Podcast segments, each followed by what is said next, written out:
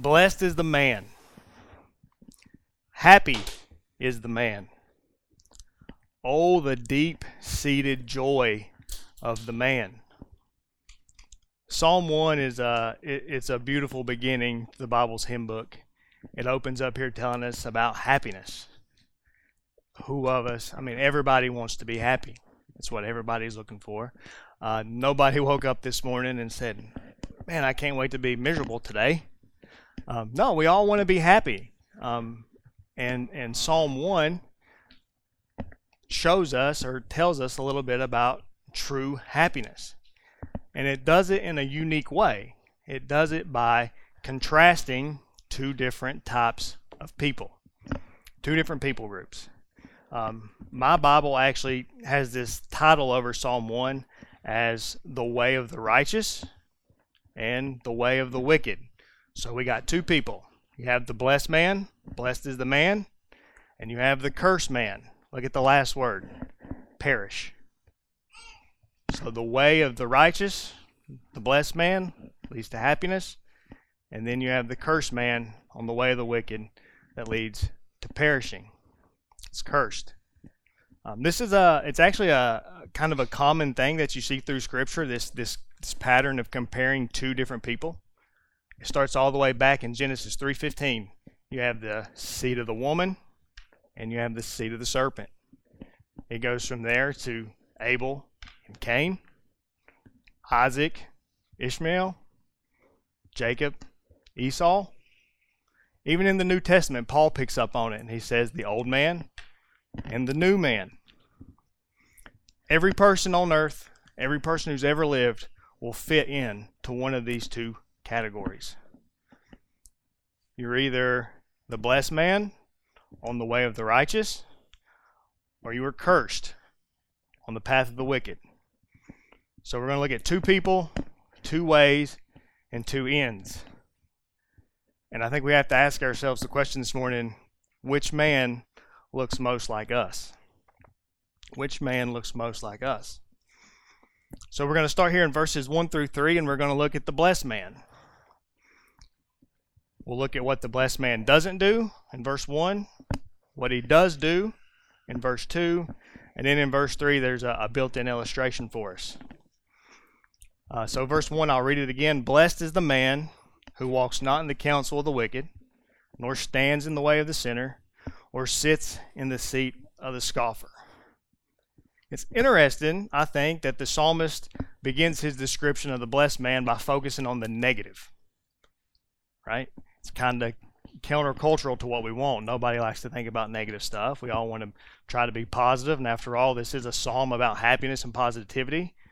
But we start here with the things that he doesn't do, the things he avoids.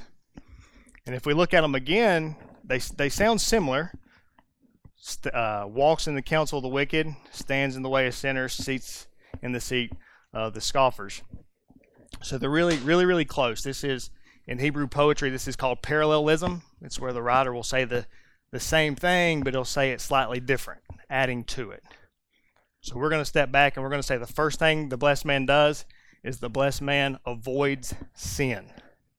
The blessed man avoid sin. And how does he do that? How does he avoid sin? Well, first, he walks not in the counsel of the wicked. The blessed man is not influenced by the world. Doesn't listen to the things that the world tells him. He's careful to protect his mind. Now, counsel is something that we all seek, it's just advice. And I would encourage you in your life, when you have decisions, I would encourage you to seek out good counsel. The Bible tells us in Proverbs that there is safety in a multitude of counselors. Um, so, counsel is something we need to seek out. We just need to make sure we're getting counsel from the right places. There's a lot of people in the world, they all have an opinion, they all have an agenda, and they want us to know it, and they want to keep it in front of us. Um, so, it sounds really easy to say no to the wickedness of the world while we're in here, but as soon as we walk out that door, it's everywhere. It's everywhere. Every time you turn on the TV or social media, we're flooded with the world's influence. Anytime you um, listen to that song that makes sin sound so enticing, that popular pop song.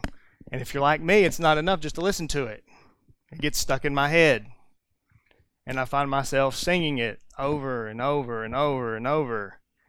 And then it hits me one day, hey, this this song you're singing is it's not a very good song.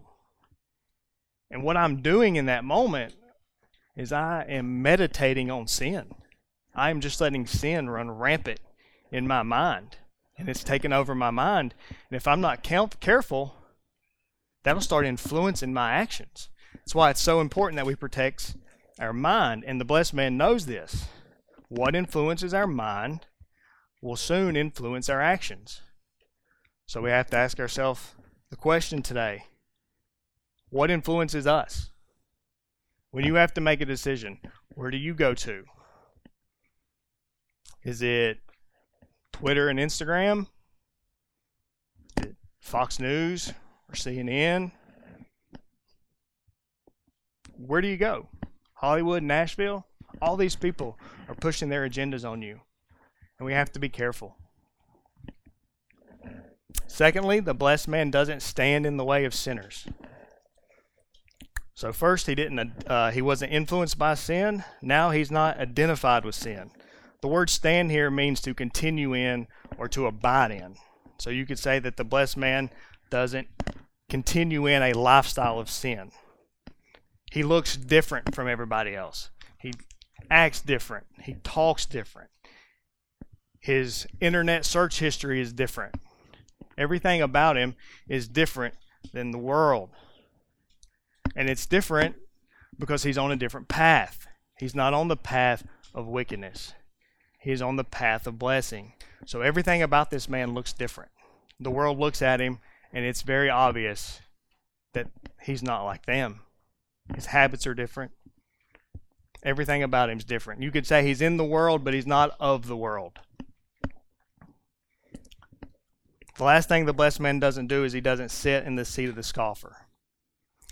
So a scoffer, a scoffer is like the worst kind of sinner, right? Um, he is openly opposed to God and openly opposed to the things of God. I'm sure you all know um, there's some unbelievers out there who live in sin and they're they're peaceable about it. You know, they let you go about your business. They don't mock you or ridicule you for your beliefs. But then you have those people who, when we go distribute Bibles on Sunday, those are the people who send us the nasty emails, right? Who come out and they yell at you and and and tell you to leave them alone, just openly rebellious and indifferent towards God. James Johnson calls the scoffer the missionary of wickedness.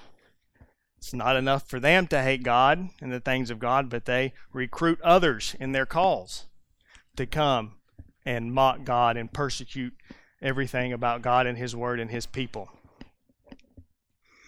So if you've noticed, there's a little bit of a progression here in verse 1. We go from walking to standing, now to sitting. So it is this downward progression of sin. It starts with just listening.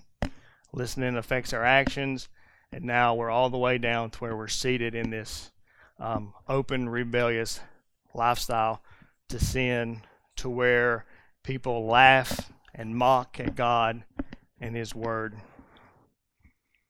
I heard somebody say, and you may have heard it too um, sow a thought, reap an action. Sow an action, reap a habit. Sow a habit, reap a character. Sow a character, reap a lifestyle. And it all starts with our thoughts. So I got to ask, what thoughts are you sowing today? What are the thoughts you're sowing today, and what actions will you reap because of it um, in the weeks to come. And when you sow those actions, what kind of character is it leading you to? And before you know it, you'll look back and you'll notice you, you've laid out a life, you've laid out a path, a lifestyle that you're identified by. Is that looking like the blessed man who avoids sin? Or are you looking like the wicked who engages in it? So now, as we go into verse 2, we're going to make that transition from the negative to the positive. So we're going to look at what the blessed man does do. and we'll notice that he is biblically saturated. Verse 2 But his delight is in the law of the Lord, and on his law he meditates day and night. So for the psalmist, the law of the Lord would have been it would have been just the Torah. It would have just been the first five books of Moses. That's all he would have had, and he probably wouldn't have very much access to it. It wouldn't have been easily attainable for him. Um, it would have had to have been something that he sought out. He would have had to try to find it, whether that was through his parents' um, orally tradition, um, you know, passing it down um, from parent to child, or when they would go to the synagogues. But it wouldn't have been an easy thing for them to come by. So the word delight here means something desired, something worth looking for. So the psalmist and the blessed man, they seek out God's word. They love it, they cherish it. When Sunday comes, they're excited to get up and go to church. It's not, man, we got to go there again today. We'll be there till 12:30. I know we will. It's going to we'll be there forever.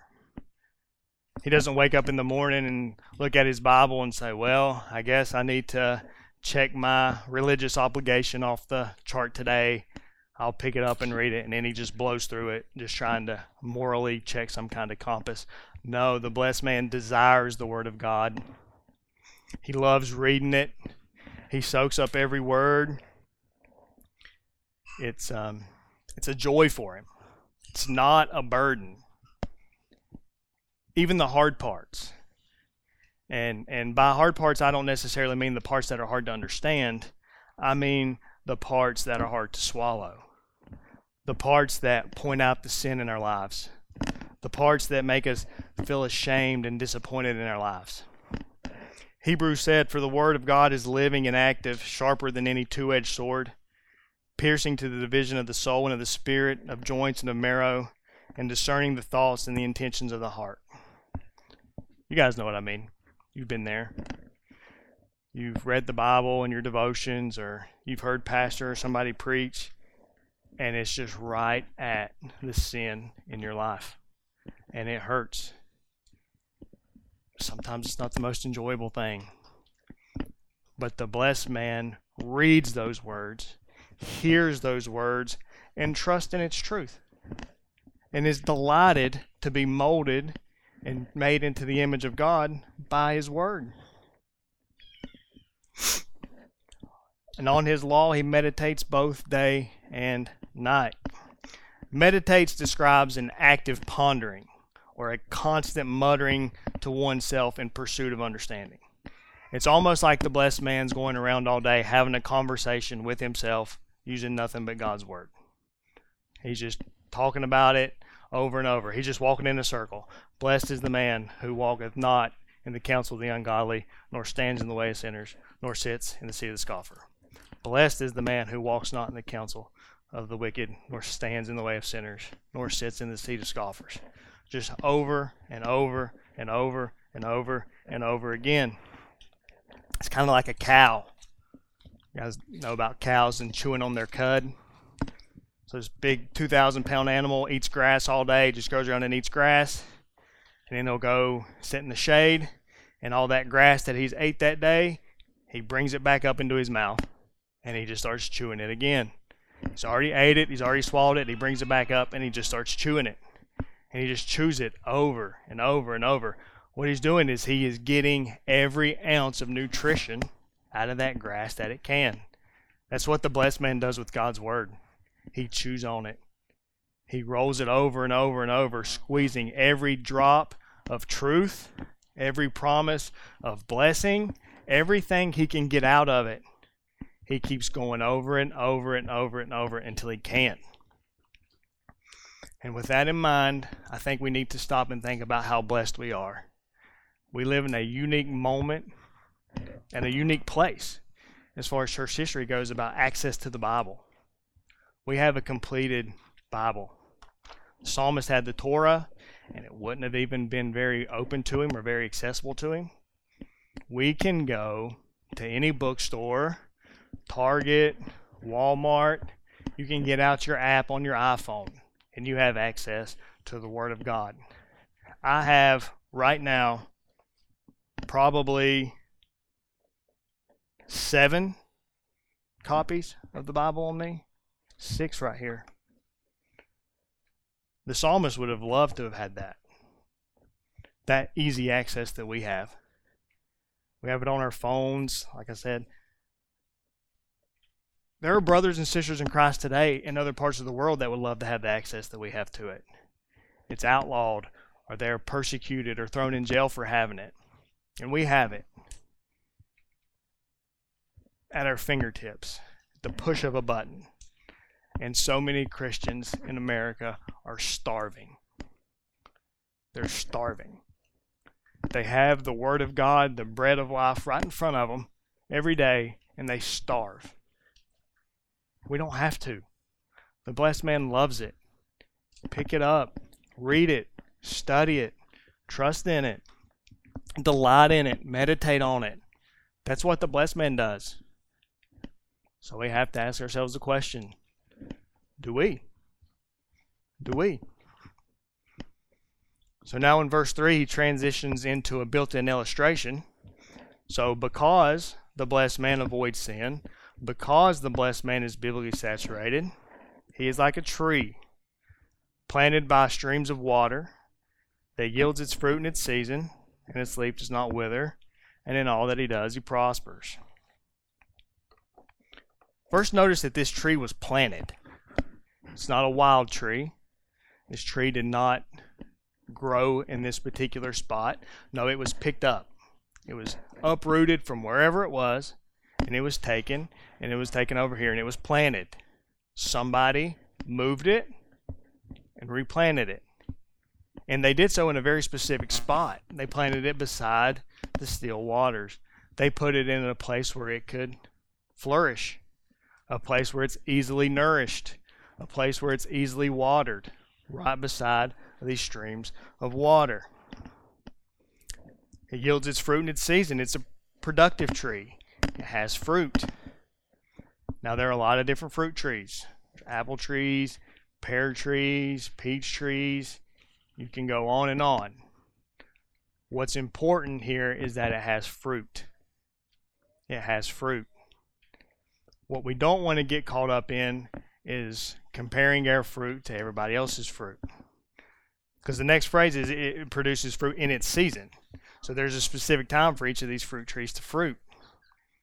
So it's not fair for the cherry tree to look at the watermelon and say, man, look at my little fruit and look at the size of that watermelon. Look how big it is and look how little mine is. It's a cherry tree. It's supposed to be that way. Just like the watermelon looks at the cherry tree and says, Look at all that fruit on the tree. Hundreds and hundreds and hundreds of little cherries. And I've got four or five little watermelon on mine. Don't get caught up in comparing fruit to fruit. Look for fruit. You need fruit. If you don't have fruit, it's cause for concern, as we'll see in the next verse about chaff. If you don't have fruit, that is cause for concern. But if you have fruit, be thankful for the fruit that God has given you. And its leaf does not wither. So this is an evergreen tree. Doesn't matter if it's the scorching heat of summer with the drought or the freezing nights and snow of winter. This tree presses on. It stays firm, it stays green, it continues, it perseveres no matter what comes its way. In all that he does, he prospers. Now, this is an interesting one. This is an interesting one. In all that he does, he prospers. There's people out there who take this verse to mean that if you are truly blessed by God, then you're going to get whatever you want. This is the the health and wealth and prosperity guys on TV. They take this verse and they say, if you're really the blessed man, if you're really blessed by God, then then you don't have to worry because whatever you do, you're going to prosper. So you can do whatever you want because you have God's blessing. That's not really that's not really what this means. Um, that's not what it is. So the word prosper here it means to succeed or to accomplish the work that you set out to do. To accomplish the work you set out to do. So now let's look at that in the Bible, what that means to accomplish your work. You don't have to turn there. Um, you, probably know it. Isaiah 53. Yet it was the will of the Lord to crush him. He has put him to grief. When his soul makes an offering for guilt, he he shall see the offering, and he shall prolong his days. The will of the Lord shall prosper in his hand. Out of the anguish of his soul he shall see and be satisfied. By his knowledge shall the righteous one, my servant, make many to be accounted righteous, and he shall bear their iniquities. This is the work that is set before the suffering servant of Isaiah 53. This is what his job was. John 19:30 When Jesus had received the sour wine, he said, "It is finished." And he bowed his head and gave up the spirit. That's prospering. Jesus prospered on that cross when he completed the work that the Father had set out for him to do. The Father had set him to suffer and to die, and he did that. And so, how then do we prosper? What is the work that God has set before us? Um, I don't know that I can answer that question. That, that's that's a hard one. I ask myself that all the time. What am I supposed to do? God, what what do you want me to do? Um, but think there's some people in here who can help us. Got some theologians in training here. Kids, can you help us? Help us adults for a minute. Question number four How and why did God create us?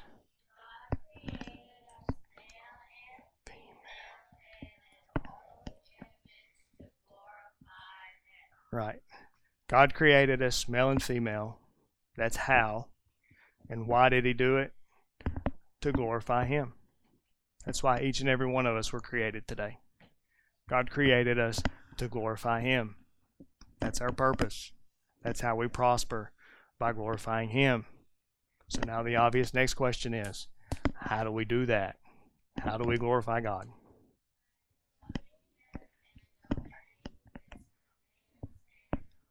That's right.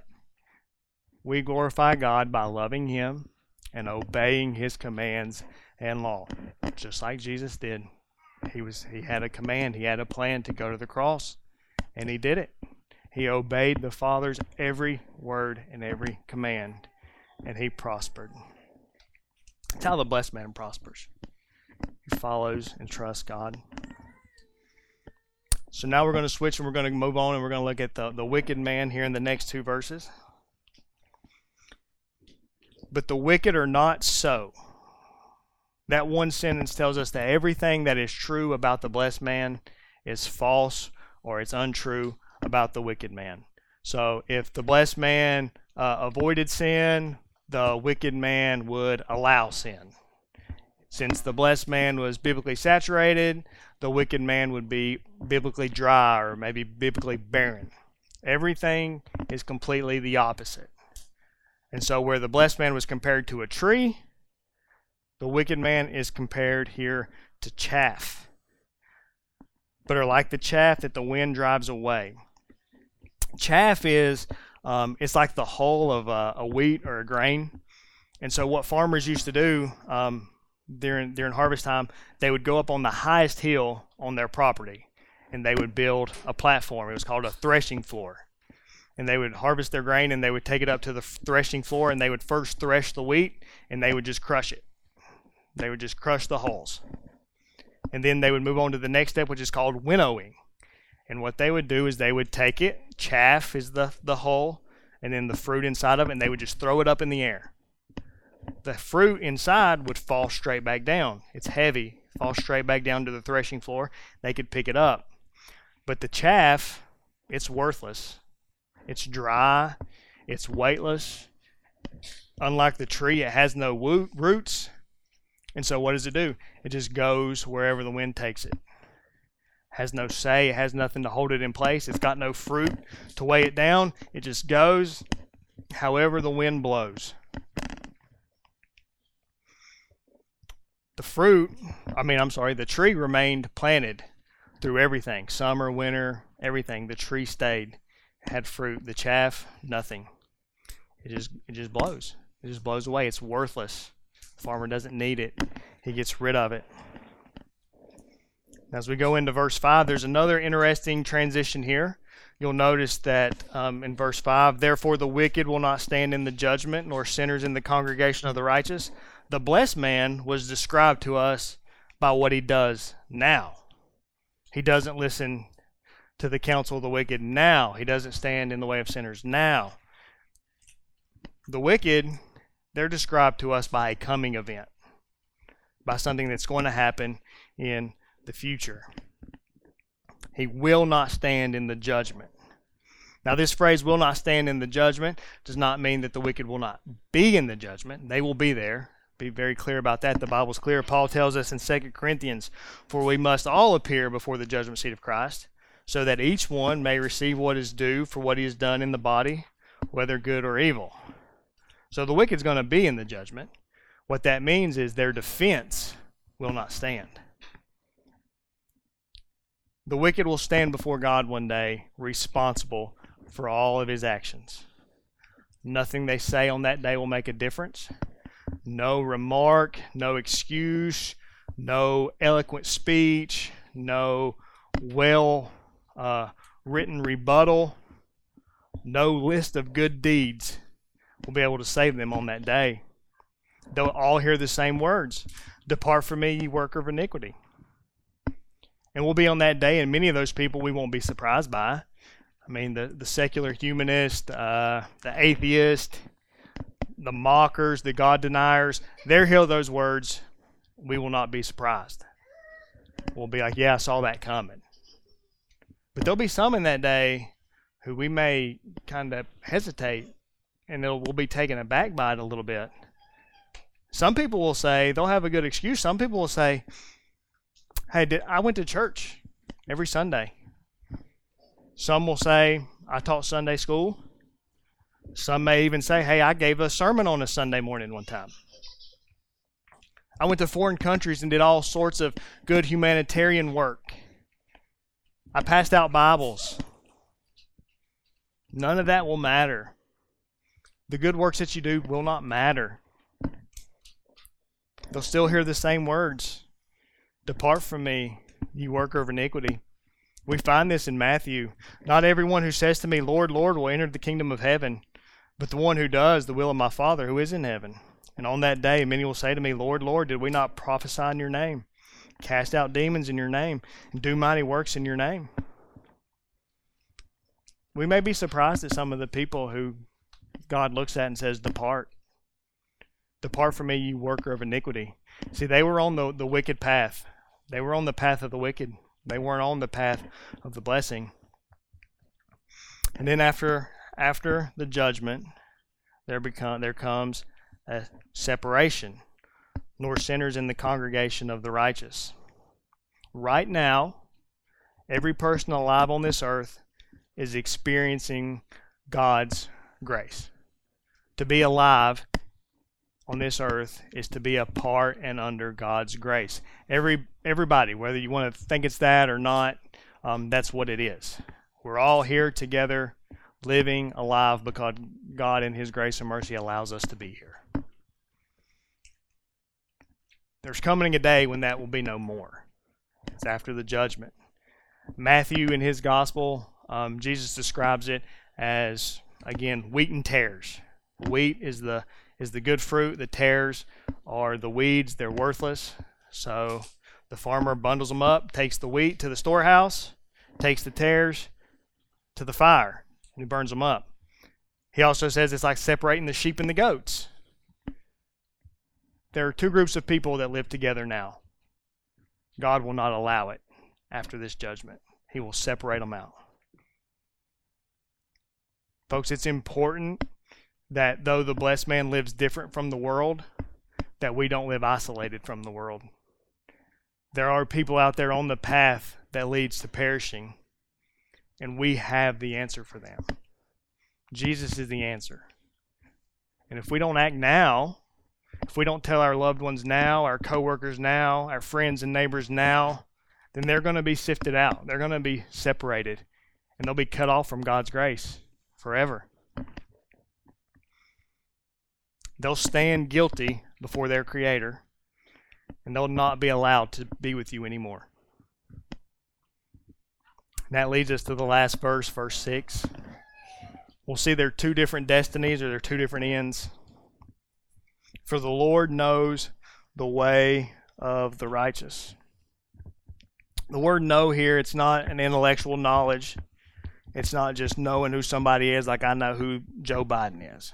I know Joe Biden's the president, but I don't know Joe Biden. Um, no, the word know here, it means to enter into a covenant relationship with, to be personally acquainted with somebody. It carries the, the deepest meaning of, of a deepest knowledge of each other and being involved in each other's life.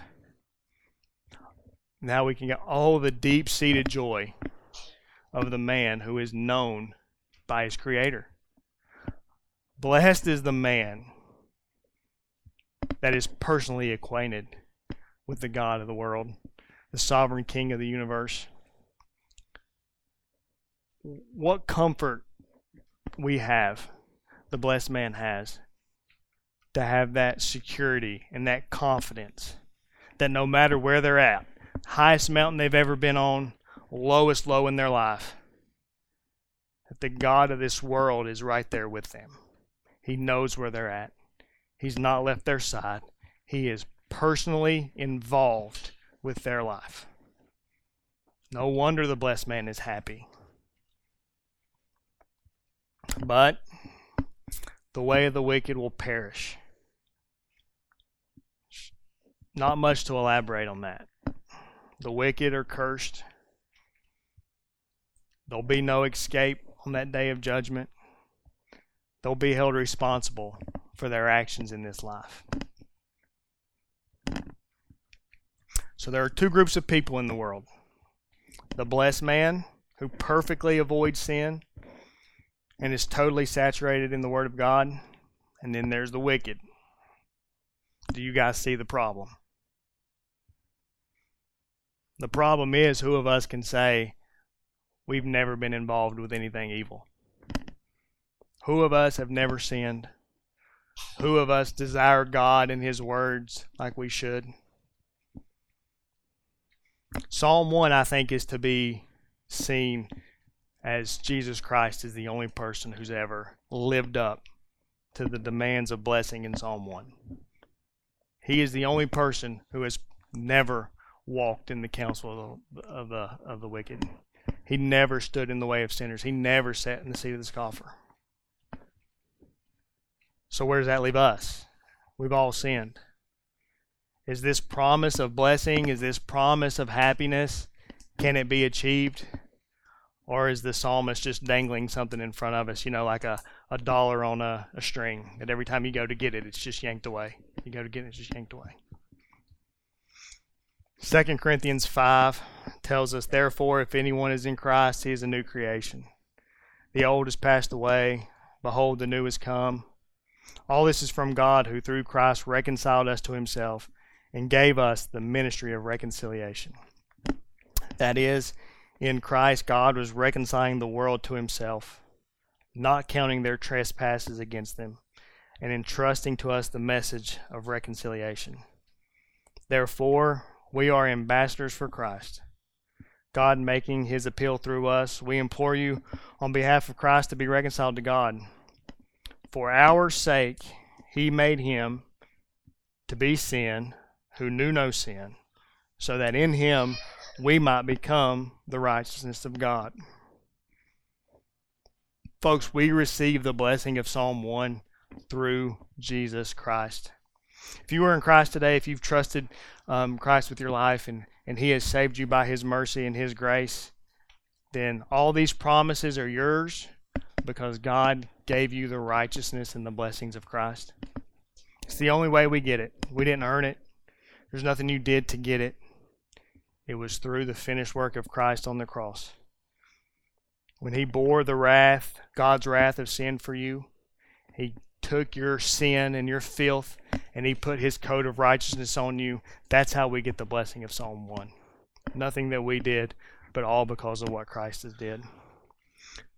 So today, you can boldly stand before God today as a sinner saved by the grace of God. But if you're here today and your life looks like more of that of the wicked, you're on the, the path of the cursed, there is hope in Christ this morning. You don't have to perish. For God so loved the world that he gave his only Son, that whoever believes in him should not perish but have eternal life. For God did not send his Son in the world to condemn the world, but in order that the world might be saved through him. God loved the world so much that he sent his Son to pay this weight, to take this curse of sin. You don't have to perish. Come to Jesus today. He's the only one who can save you. If you wait and you stand before God in judgment as a, as a, a unregenerate sinner, there's nothing you can say. There's no amount of good works you can do to get there. Your sin is too great. He is too holy. The only way to get there is through Christ as your atoning sacrifice. So come today. He will save you. It's for anyone, whosoever will come. Anybody can come. There's no there's no uh, standards. There's nothing, no caveats. You can just come. He will save you today. So come before it's too late. Come before you forced to stand in front of God as a sinner separated from His grace.